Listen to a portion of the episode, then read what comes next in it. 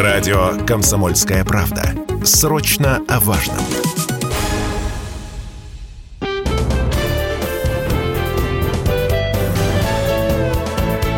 Гость в студии.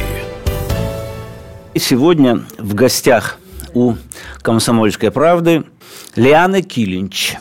Лиана Килич, э, она председатель фонда «Мост мира. Помощь жертвам войны». А, но и не только. Поскольку она человек очень многогранный, а, мне хотелось бы нашим читателям как бы небольшую справочку такую привести. Лиана родилась в стране ГДР, Германская Демократическая Республика.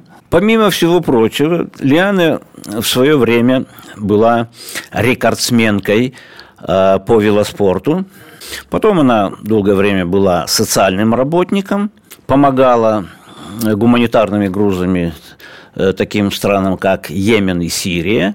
И до сих пор э, с 2015 года помогает, очень активно помогает Донбассу. Вот об этом мы и попросим нашу гостью рассказать. Ich habe ja in der DDR meine Kindheit und meine Jugend verbracht. Я в ГДР провела свое детство и свою юность. У меня было прекрасное детство. И очень рано я стала заниматься спортом с трех лет. Я начала заниматься фигурным катанием, позже уже переключилась на велоспорт. И это вот как пример, что ГДР э, именно приветствовала развитие таких талантов во всех областях. Это и искусство, это и спорт, это литература, это театр. Не было зависимости от э, тугого кошелька было открыто и доступно для всех. А мой брат ходил в музыкальную школу, он играл на многих инструментах, а я была в элитной школе, я ходила в элитную школу, в спортивную школу. То есть образование было бесплатным? Все было бесплатным, да. да. Можно было бы попробовать себя в разных сферах. То есть это было не только спортивное образование, это были и э, науки, это были языки, это было и математическое образование, всестороннее музеи, танцевальные кружки, э, всевозможные предприятия. Мы ходили на предприятия, мы видели производство продукции. Мы посещали также концентрационные лагеря. Бухенвальд, например. И, конечно, очень-очень большое внимание уделялось немецко-российской, э, советской дружбе, германско-советской э, дружбе. А как сейчас с этим ФРГ? Я сама мама, и я знаю, как, какое образование получают теперь мои дети. Э, например, у нас в ГДР э, мы э, хотя бы раз в неделю должны были прочитать одну книгу, выучить хотя бы минимально один стишок. Мы знали всех композиторов, мы изучали их произведения. Сейчас дети не обязаны читать книг, они могут вообще не знать о них ничего, не обязаны учить стихов. Не говоря уже о другом. У них нет это в школьной программе. Я как э, человек э, ну, политически образованный, э, скажу, мы воспитываем необразованное, необразованное общество. То есть воспитывается там масса, которую просто легко управлять. Это так, во-первых.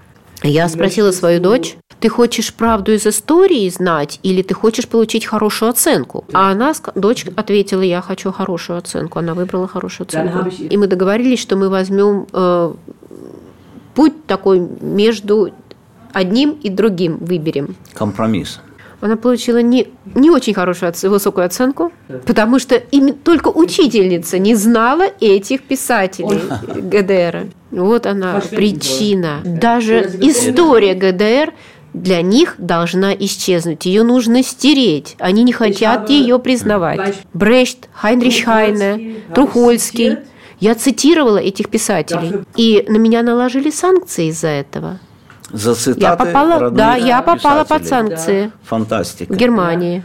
Конечно, я старалась, и я считаю, что у меня получилось дать это, передать это образование и своим детям.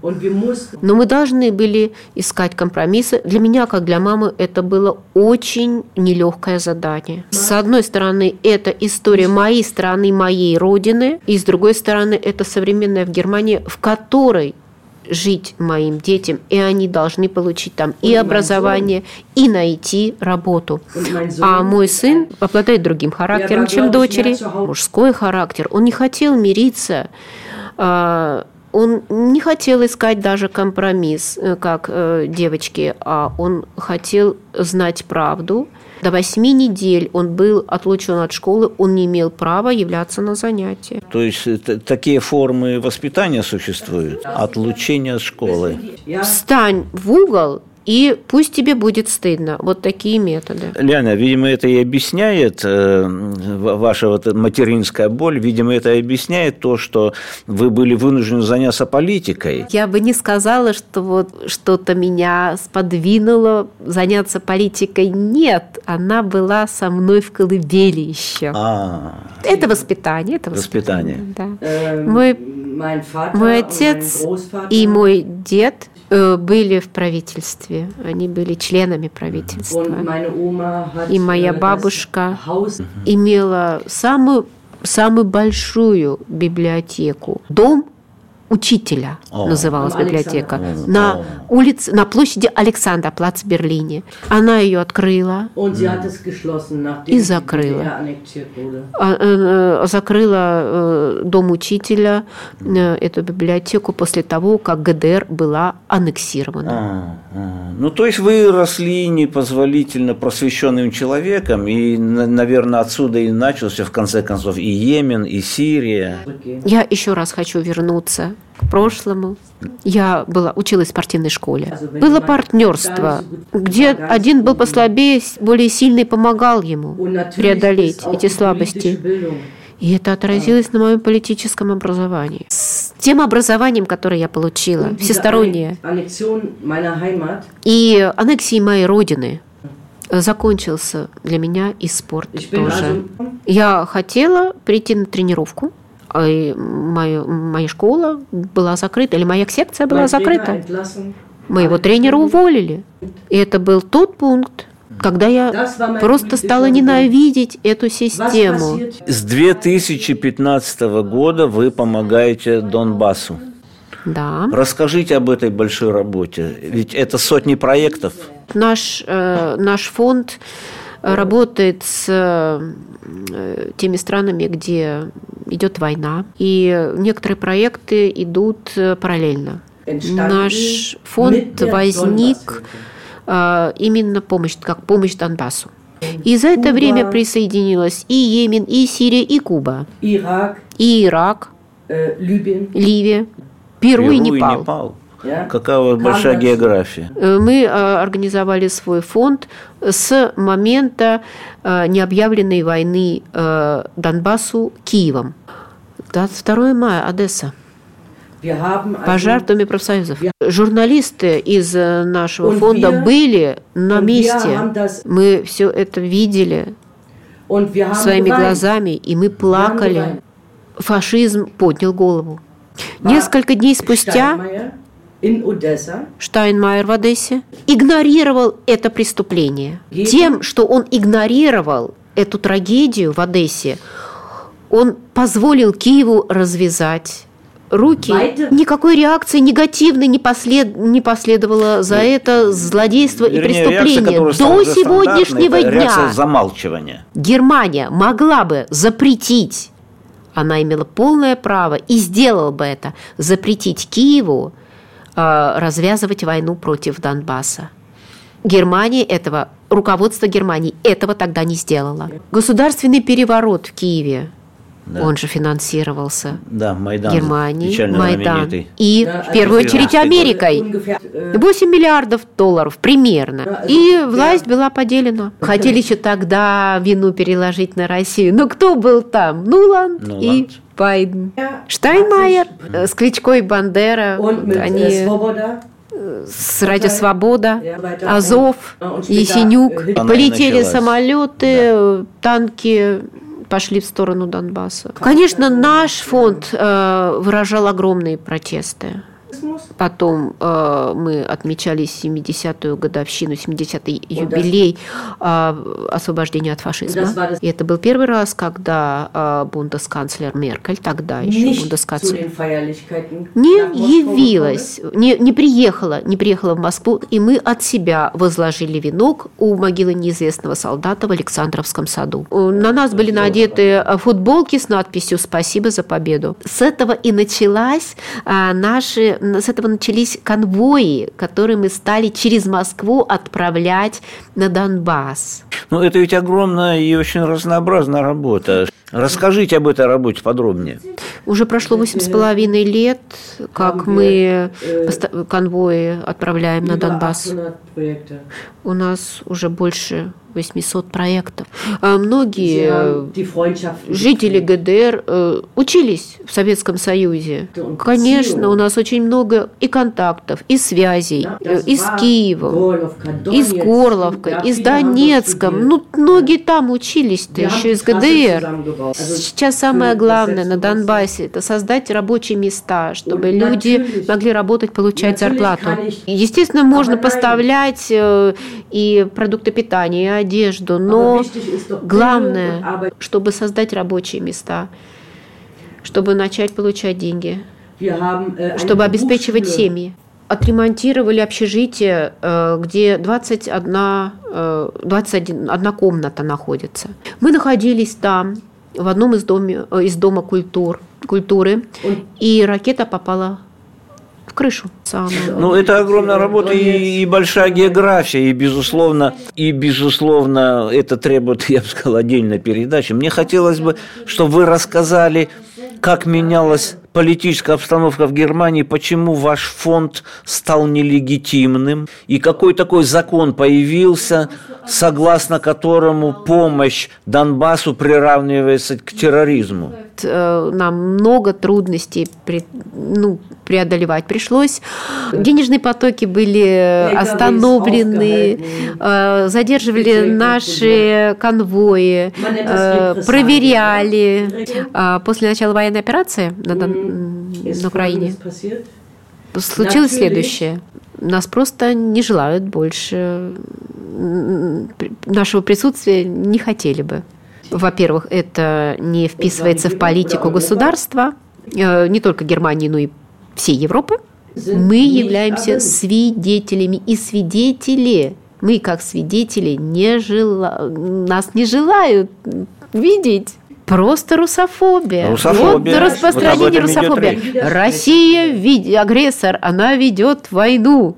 А вы помогаете а, России. А, а мы не только помогаем России, а мы противоречим. Это не так. Это не является yes, действительностью. Yes. Мы проводили выставки, фотографии э, жертв Э, в Одессе перед Бранденбургскими воротами. Скажите, Ляне, к чему привели ваши действия? Вы сейчас можете спокойно вернуться на свою родину?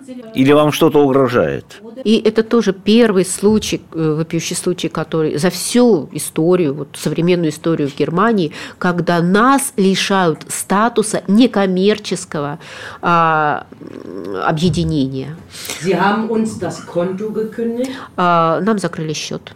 Такие газеты, как Die Welt, Berliner Zeitung, Deutsche Zeitung, писали э, просто вся, травлю, вся травлю, травлю, травлю на нас открыли. Это называется да. травля. Травлю открыли, да. Были возбуждены уголовные дела. Уголовные дела. Против объединения, против фонда и против меня самой. Ну, в общем, вся репрессивная машина государства против вас. Несколько недель подряд э, перед моим домом стояли машина с украинскими номерами. С номерами киевскими. То есть на, ва- на вас просто бросили бандеровцев. И они получили легитим, им разрешили. Это была травля, меня травили. Я могу даже назвать, дать им название, что это такое. Это новая гестапо. Новая гестапо с бандеровским лицом. И Азов и Азов. Туда же. Бандеровцы и азовцы против Ляны Килинч. Они в, моей, э, в моем городе, где я проживаю, где мой дом, они получили разрешение, они там как беженцы, получили разрешение от наших властей подвергать вас. меня таким репрессиям и травлей. Все улицы, все общественные здания. Украинские флаги красуются на них. Что, э, Германия-то теперь Украина? Скажите вот несколько слов. Как вы видите вот этот вот новый украинский фашизм? Это, это что-то новое? Это какая-то мутация страшная? А, ГДР было денацифицировано, да. Да. А с нацистами а, Западная Германия построила свою государственность. Да. Все были э, в, Верма- э, в Вермахте, да, служили в Вермахте. Они реабилитированы, И- поэтому да, все они есть, получают да. сейчас Старые Старые пенсии. фашисты у новой власти. Его никогда не искоренили полностью этот фашизм. Его прятали под э, мантией демократии. Или как мы, вот э, граждане ГДР, нас аннексировали, нас мы, Referendum. у нас не было мы- у нас не было проведено референдума, нас никто не спросил, за нас решили. У нас отняли наши промышленные предприятия, Да. нашу землю экспроприировали и присоединили к э, ФРГ. И до сих пор мы являемся немцами второго класса, Э, бывшие граждане Г- na, э, ГДР. die- Мы получаем пенсии меньше, чем э, граждане ФРГ. Даже- Наши зарплаты ниже, чем граждан ФРГ. Но Berufe это же поражение в правах. Наши профессии, которые мы получили с прекрасным нашим образованием всесторонним в ГДР, их просто не признавали. Ни один бывший гражданин э, ГДР не занимает руководящую должность. Вот. Вот. Давайте из Германии вернемся в Россию, где вы сейчас находитесь. Я слышал, что ряд общественных организаций эм, ходатайствуют о том, чтобы вы получили здесь статус политического беженца. Да, подчеркиваю, не беженца, а политического беженца. Как в этом обстоит работа? Ну, я должна была ехать в Донецк с гуманитарной помощью, чтобы принять участие там в референдуме. весеноватой. Я э, никогда э, не собиралась остаться здесь. В это время, в этот промежуток времени, а это было, ну, дли- длилось где-то пять недель, произошли эти изменения в Германии, э, когда против нас возбудили уголовные дела, когда в прессе нас э, äh, начали травить, äh, изменились законы. Два-три дня э, вышли, два-три дня вышли schnell законы. Как это все скороспело произошло? И вы в это время были в командировке? Sie waren dieser Zeit. Да, все в это время, когда я была на Донбассе. Hatte ich ein 13 Rückflugticket nach Hause. октября у меня был обратный билет э, в Германию. 15 октября. 13 Drei- am 13. 13. Ну, октябрь. Октябрь. Октябрь месяц. И politische мы все, и фонд, и мои сотрудники, и моя семья, я сама, вся сеть bist. сказали мне, оставайся там, тебя здесь ожидает просто ну, уголовное. Конечно, конечно. Это, это явная угроза. И тогда я приняла решение остаться в России. Проблема оставалась следующая. Прошло время. Никто не знал, was wir tun müssen. как вообще, как, как это все раскрутится и что вот я встану. У меня возникнет такая проблема. Я, не, я подчеркиваю, я не собиралась здесь оставаться. Поэтому, естественно, никаких э, э, анкет я не заполнила и не собиралась. Я приехала, я, как я уже сказала, не собиралась, не планировала. Приехала с одним чемоданом, был обратный билет. И э, когда э, вот э, это все раскрутилось, и мне пришлось остаться в России, э, конечно, уже прошли все сроки, когда я могла бы э, подать э, на присвоение Ну, конечно, в статуса. плановом порядке. Э, Ну, время прошло, а, чисто бюрократически, и мне помогли, лично помогли два человека, ну, просто хотя бы, чтобы э, я могла быть здесь официально зарегистрированной. Мне в этом помогли. И, и Маша, и Виталий привели меня э, в ФМС. Э, И мне отказали в принятии заявления на э, получение статуса политического беженца. Почему? Почему?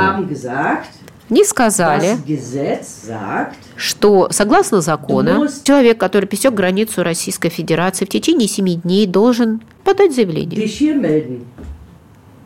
Или зарегистрироваться вот в ФМС. Ну, конечно, стало смешно, ich потому что семь дней после пересечения границы я была в Донбассе. Конечно. Три недели. Конечно, да, конечно. Так сложилась ситуация. also Лиана, я надеюсь, что нас, может быть, слушают сейчас работники Ф- ФМС, и там тоже все-таки работают люди, и они наверняка поймут те исключительные обстоятельства, в которых вы находитесь. Они знают это. Я уверена, я уверена, я думаю, я уверена, что они это знают. И они на моей стороне. Что же мешает? Все-таки чиновники. Это государственные служащие. Они должны придерживаться законодательства. Я понимаю их, а они понимают меня. Ну, Я была очень огорчена и разочарована. Потому что мне сказали, они мне сказали, чтобы я а, подала заявление на выдачу обыкновенного, ну, на, на присвоение э, статуса обыкновенного беженца. ну вы же не являетесь обыкновенным doch беженцем. Там совершенно другие und условия и требования. Это не будет просто соответствовать действительности. Ну, это не Arbeit соответствует. Я политически, меня преследуют по политическим мотивам Безусловно, на безусловно. своей родине. Да, Я хочу продолжить здесь свою работу, свою деятельность. Я хочу продолжать помогать Донбассу. И солидарность, дружба, взаимопомощь с Россией, все это я хочу дальше продолжать делать. Э, Все наши партнеры, все наши организации, с которыми мы работаем, э, совместно сотрудничаем, все об этом уже услышали. и знают.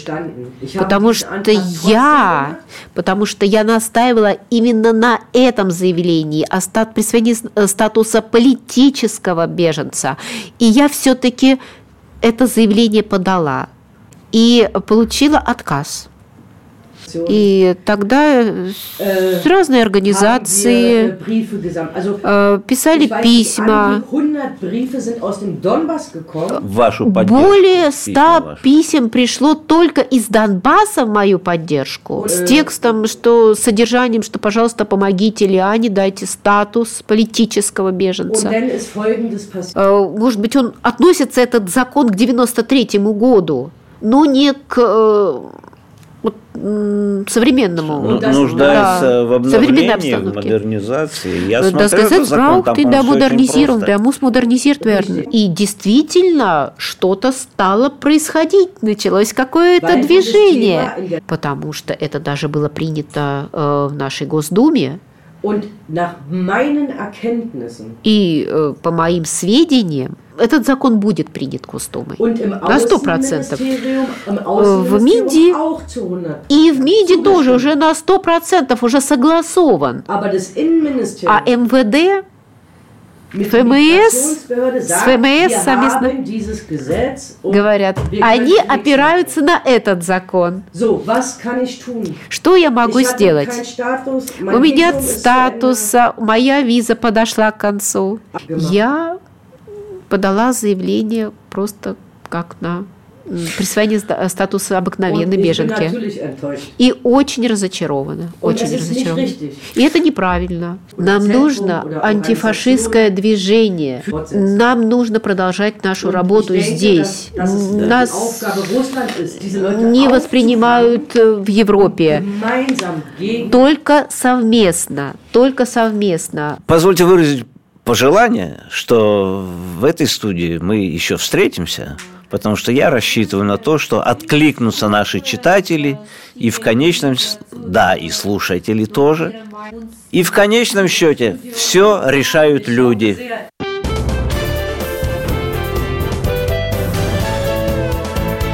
Гость в студии.